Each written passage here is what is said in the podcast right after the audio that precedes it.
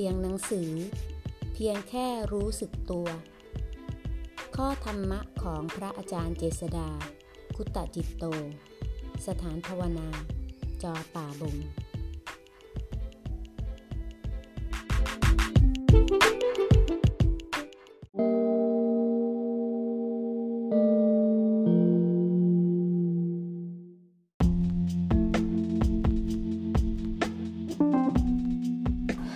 หน้า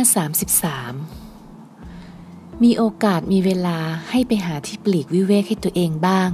ไม่ใช่จำเป็นต้องเข้าวัดเข้าป่าแค่สถานที่ที่ไม่มีสิ่งรบกวนสักวันละครึ่งชั่วโมง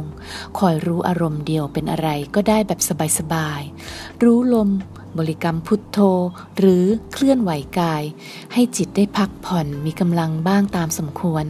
แล้วค่อยออกมาเผชิญกับโลกที่วุ่นวายด้วยใจที่ตื่นรู้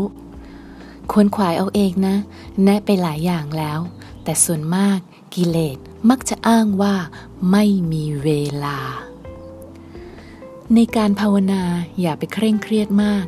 วางใจให้สบายๆรู้ได้เท่าที่รู้แต่ไม่หยุดที่จะรู้พระพุทธองค์เคยบอกไว้ว่าเราตถาคตไม่พักไม่เพียรข้ามโอคะได้แล้วคือไม่ปล่อยจิตใจให้หลงไปกับสิ่งต่างๆทั้งภายนอกภายในไม่คอยเพ่งกำหนดรักษาไว้ไม่ให้ใจกระดิกเลยแต่ให้จิตใจเราอยู่ในสภาพที่พร้อมจะเรียนรู้โดยไม่คล้อยตามไม่หักหานรู้แต่ละครั้งก็สะสมความรู้ความเข้าใจในความไม่ใช่ตัวตนมากขึ้นทุกครั้งขี้เกียจก็รู้